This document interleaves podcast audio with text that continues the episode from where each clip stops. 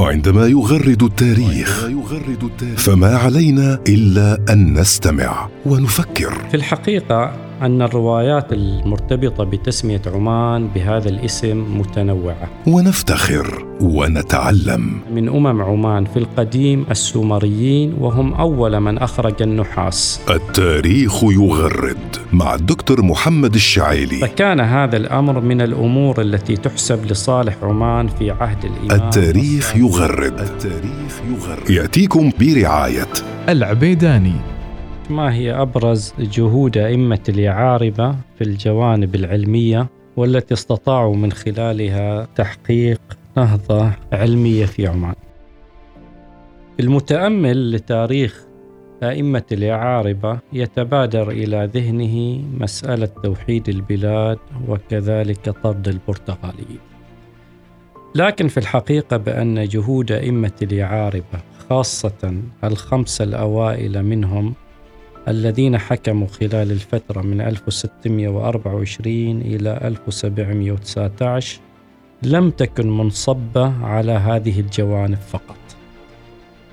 إنما كان من أبرز إنجازات دولة اليعاربة هو ما يتعلق أو يرتبط بالجوانب العلمية عندما حرص أئمتها على الاهتمام بهذا الجانب اهتماما كبيرا في الحقيقة يدفعهم في ذلك العديد من العوامل التي ساهمت في تحقيق هذا الأمر. من أبرزها الاهتمامات العلمية لحكام اليعاربة. كون أئمة اليعاربة بعضهم من العلماء في فترتهم. كذلك شيوع الأمن والاستقرار والتسامح في عمان في عصرهم.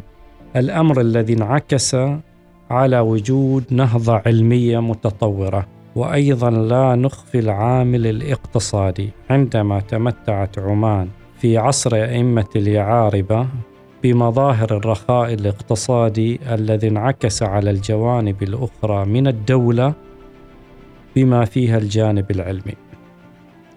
وعندما نتكلم عن جهود اليعارب العلمية فإننا لابد أن نتوقف أو نشير بشكل مميز إلى جهود الإمام بالعرب بن سلطان اليعربي، الإمام الثالث في دولة اليعاربه والذي حكم خلال الفترة الممتدة من 1680 إلى 1792 كان من أبرز إنجازاته العمرانية هو بناء حصن جبرين الذي عد عجوبة من عجائب العمارة العمانية في بناء الحصون.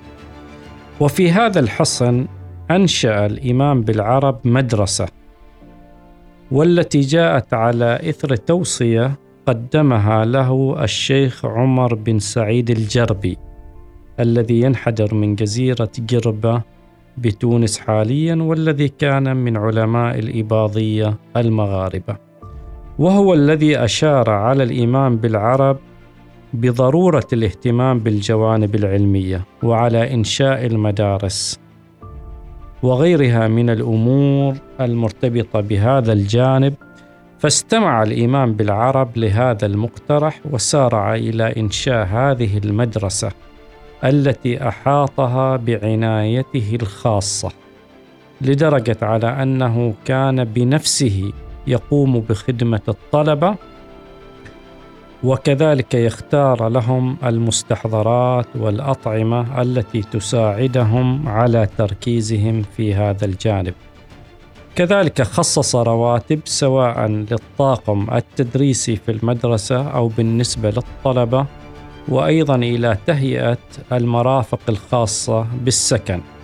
هذه الجهود أثمرت عن نجاح هذه المدرسة في تخريج ما لا يقل عن خمسين عالما عمانيا في مختلف المجالات.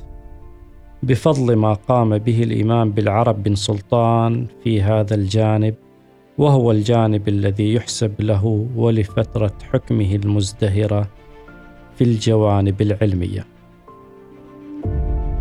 وعندما يغرد التاريخ فما علينا إلا أن نستمع. ونفكر. في الحقيقة أن الروايات المرتبطة بتسمية عمان بهذا الاسم متنوعة. ونفتخر ونتعلم. من أمم عمان في القديم السومريين وهم أول من أخرج النحاس. التاريخ يغرد مع الدكتور محمد الشعيلي. فكان هذا الأمر من الأمور التي تحسب لصالح عمان في عهد الإمام التاريخ يغرد. التاريخ يغرد. يأتيكم برعاية. العبيداني